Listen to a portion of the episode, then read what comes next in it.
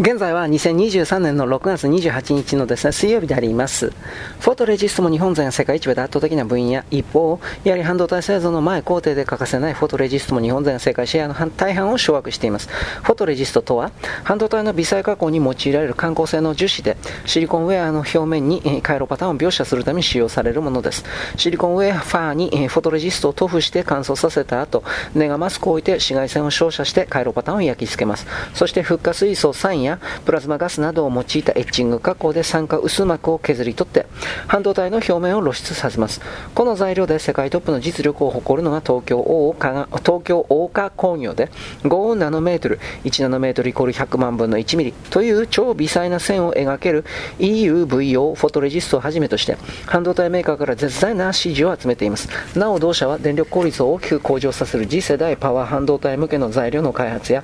消費電力が 5G の100分分の1に抑えられる 6G、6G、次世代通信規格向けの材料の開発にも力を入れており、それらの実用化においても注目を集めます。同じくフォトレジストの領域ではフッカアルゴンフォトレジストでで世界シェア40%以上獲得している JSR の存在も見逃せません。水の高い屈折率に、えー、着目してレンズとシリコンウェアハーの間を純水で満たしてより微細な加工を実現する液芯露光という技法において必需品となる ARF 液芯用液芯用トップコートでも世界の頂点に立っています。また回路パターンの原版となるフォトマスクでも日本企業は強さを発揮しておりトップ版印刷と大日本印刷を合わせると世界シェアの半分近くを出張に収めています。HOYA や SK, SK エレクトロニクスもこの分野で5指に入る実績を上げています。半導体の完成度においても NAND、NAND 型のフラッシュメモリの開発メーカーである東芝メモリ現キオクシアが世界大手の一角を占めています。CMOS イメージセンサーで世界のトップシェアの40%を握るソニーも有力プレイヤーです。レンズに映った画像、光をデジタルデータに変換して伝送するデバイスで、人間で言えば目の役割を果たします。最近のスマホやタブレット端末には複数のレンズが搭載されるのは常識となっていますし、ドローンや自動車の自動運転など CMOS イメージセンサーは多方面に拡大しています。レガシー半導体の復権も日本企業には朗報。第2章で指摘したように足元で半導体の供給不足が深刻化したのですが、その際に伺えた傾向があります。それは、半導体需要に構造変化が生じて偏った品目において供給力不足が目立っていることです。特に不足していると目されるのはレガシー半導体と呼ばれる旧世代のもので、主に産業用、自動車用などに用いられています。対照的に需要の中心だったスマホ、パソコンなどの電子機器向け最先端品は頭打ちとなっています。高速大容量通信の 5G は工場や建設現場の無人化を推進することが期待されていますし IoT や自動運転の普及では社会インフラを含めた多様な方面にインターネット接続が拡大していくのは必至です。そしてそういったシーンにおいてもっぱら用いられるのはレガシー半導体なのです。加えて世界が一丸となって取り組んでいるカーボンニュートラル脱炭素化もレガシー半導体の需要を拡大させることになりそうです。主要国が再生可能エネルギーを用いた発電などの環境インフラ投資に力を入れており、こうした分野で主に用いられる半導体も先端品ではなく、パワー、センサー、アナログなどのレガシー半導体なのです。先端品では後人を排していたことが幸いして、レガシー半導体では依然として高い競争力を有しているケースが多いだけに、日本企業にとっては好ましい重要な変化だと言えます。ジョブ型雇用へのシフトが急務。日本企業の場合、オーナー系でないと強いリーダーシップを発揮する経営者はなかなか出てきません。言い方を変えれば共同体的意思決定のメカニズムが日本的経営の大きな特徴です。一昔前ならともかくグローバルな規模で瞬時に情報を共有できる今の時代にもっとスピーディーな意思決定が求められるのは当然です。国際競争でライバルに先んじるのは難しいでしょうし、何らかの不祥事が発覚した場合の危機管理でも墓穴、墓穴を掘ることになるはずです。最も長年にわたって体質として染みついた日本的経営から脱却するのは決して容易ではないのも確かです。まさしく身を切る改革が不可避となります。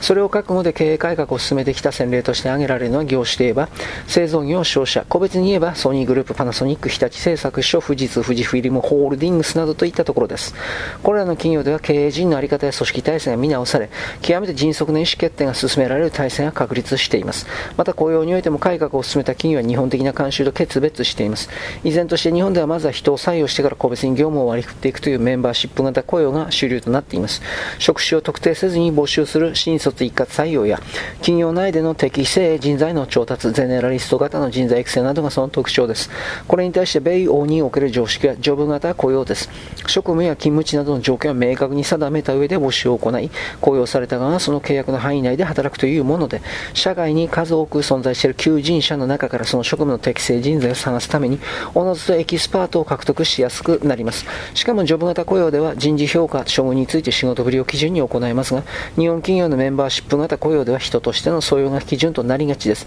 得てして素養の中には社内における人付き合いも含まれてくるでしょう。ソニーに日立経営改革した企業が一歩先を進む。先ほどの具体例の中でも特に見違えるように生まれ変わったのはソニーグループでしょう。AV 機器で世界を制した成功体験を引きずり価格競争で劣勢に立たされた後もしばらくテレビ部門の不振などに苦しめられましたが、今は見事に復活を遂げました。しかも本丸のエレクトロニクスでは勝負すべき製品を絞り込む一方、この章の別のページにも触れましたが、CMOS イメージセンサーというオンリーワンのデバイスで世界トップのシェアを守り続けています。スマホをはじめとする情報端末はもちろん、IoT や自動車の自動運転などにおいても絶対に欠かせる欠かせないものであるだけに、この技術を守り続けてきたことに非常に大きな意味があります。さらに製造業だけにとらわれていないのはソニーグループの大きな強みで、金融ビジネスも大いに存在感を発揮していますし、映画、音楽、ゲーム、芸能といった多彩なジャンルで豊富なコンテンツを有しています。ここまで広範囲な経営資源を抱えている企業はなかなか他に例を見ません。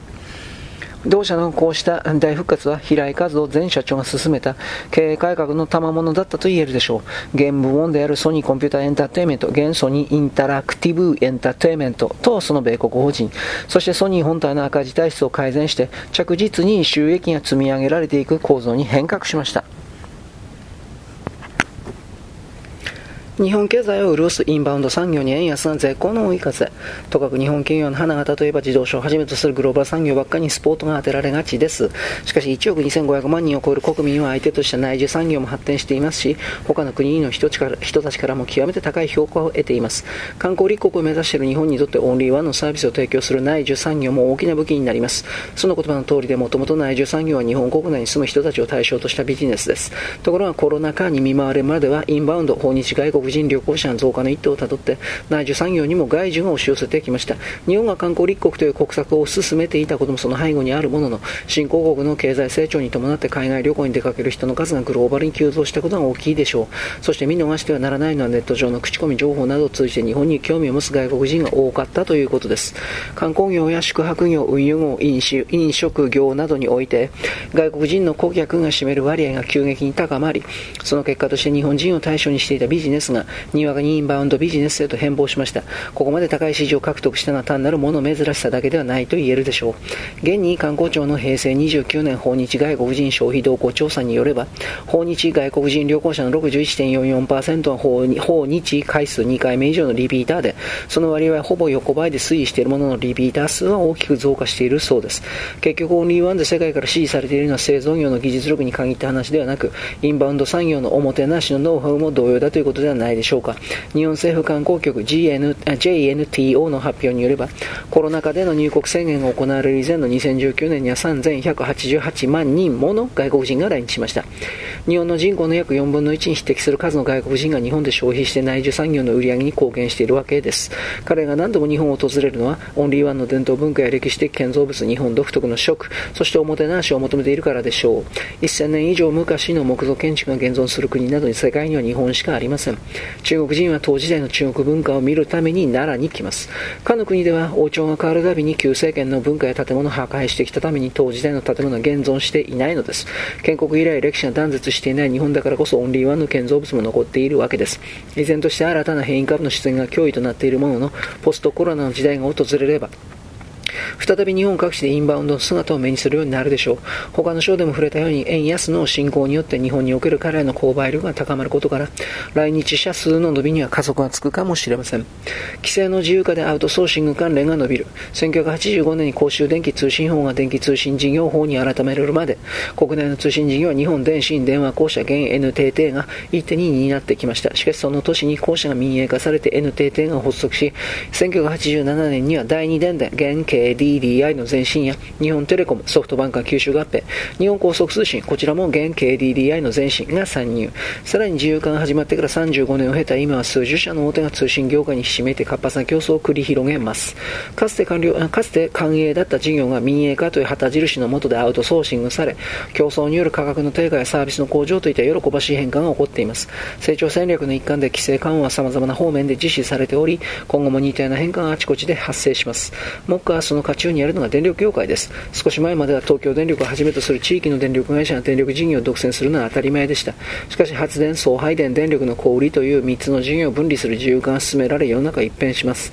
安定供給が求められることから配送配電、供給のためのインフラは引き続き大手電力会社が一体管理していますが、他の2つの事業では新規参入が相次ぎました。光回線サービス事業者や格安スマホ事業者において、回線網や基地局といった供給のためのインフラは既存の大手通信事業者のものを曲がりしながら、独自の料金設定とサービス内容でビジネスを展開している新規参入組は数多く存在します。それと似たような構図で都市ガスでも同様の自由化が進められ、やはり新規参入によって競争が活発化します。特に電力業界では近い将来にスマートグリッド、次世代送電網の本格普及も期待されているので、大きな変化が起こりうるでしょう。これはオバマ政権が米国のグリーンニューディール政策の一つとして考えた構想で、電子機器やソフトウェアを送電網に組み込み、電力の流れを供給側、需要側の双方からコントロールしながら最適化できるという送電網です。需要の増減にかかわらず発電所から一方的に大量の電力を送る従来方式はロスが多かったんですが、スマートグリッドでは需要サイドと共有供給サイドをうまくマッチングさせた送電が可能になります。消費者が電源を指定するようなことも技術上は可能で、環境保全のために多少割高でも再生可能エネルギー由来の電力を使いたいという声や、事業に用いるのでとにかく安価で利用したいという声にきめ細かく対応することも期待されています。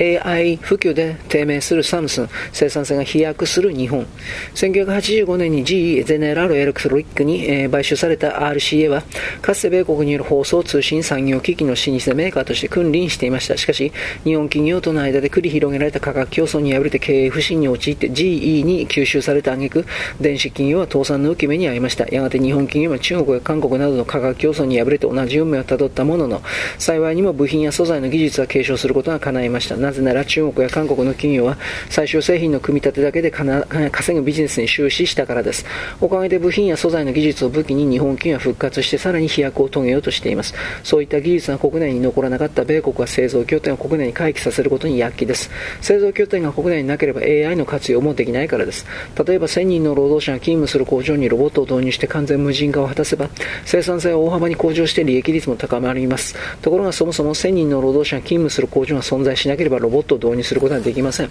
製造業や農業、サービス業など労働集約型の多数の人間の労力を必要とする作業があってこそ AI やロボットによる省力化が効果を発揮するわけです。その観点からもやはり基幹となる技術の研究開発部門や製造拠点は自国内に置くべきでしょう。今の米国はまさにそのことを痛感しているはずです。一方、韓国のサムスンは巨大な工場で大量生産を行っていますが、全て規格型のモジュールです。その点、日本企業は多種多様な部品や素材を手掛けているので、無数の工程に対応しています。料理に例えるとしたら味付けの材料が塩しか存在しないのではなく、醤油や砂糖、みりん、味噌、麹などといったような多彩な調味料を駆使して料理を仕上げられるというのは日本なのです。だからこそ AI やロボットを活用すると飛躍的な省力化を期待できます。厳しい見方をすれば今のままではサムスンは AI の普及で逆に低迷することになるでしょう。逆に日本企業の生産能力が AI 化によって今まで以上に拡大しそうです。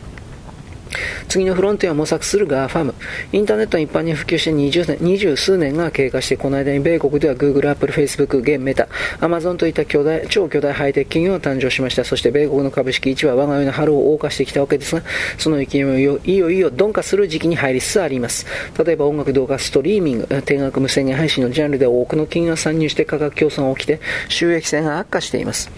これまで GAFAM は、えー、Google、Apple、Facebook、Amazon、Microsoft はインターネットとサイバーの世界で多くの利便性を開拓して圧倒的ユーザーを獲得して独占的な強みを駆使して外部のコンテンツメーカーを支配してきました。しかしこのところスマホの新モデルに追加される新機能に対する驚きは小さいです。機能の差がなくなったスマホメーカーの間では競争激化して価格が下がっていく時代に入ります。そして GAFAM のような言えば準公益事業のようなプラットフォーマーの役割や様々なコンテンツを右から左に流すだけの単なる土管になっていくものと思われます。今後の社会においては高い付加価値を生み出すのは土管ではなくその中を通して提供されるコンテンツになっていきます。Facebook が社名を変更しメタバースと呼ばれる仮想空間開発を強化する方針を打ち出したのはそのことを示唆します。同社は現在のプラットフォームビジネスの収益的に厳しくなる恐れが強まったからこそ新しい収益をさらなるバーチャル世界に求めました。もっともメタバースの仮想空間より臨場感を高めるでしょうがどこまで熱狂を生み出すかが疑問です。膨大なデータ処理のための投資コストが発生してコストパフォーマンスが低下することが懸念されます。またサイバー世界のもう一つの新たなフロンティアは暗号資産、仮想通貨などに用いられるブロックチェーンです。しかしながらこちらはデータの分散管理が大前提となっていて、プラットフォーマーが支配しにくい領域だと言えるでしょう。はい、よろしく。ごきげんよう。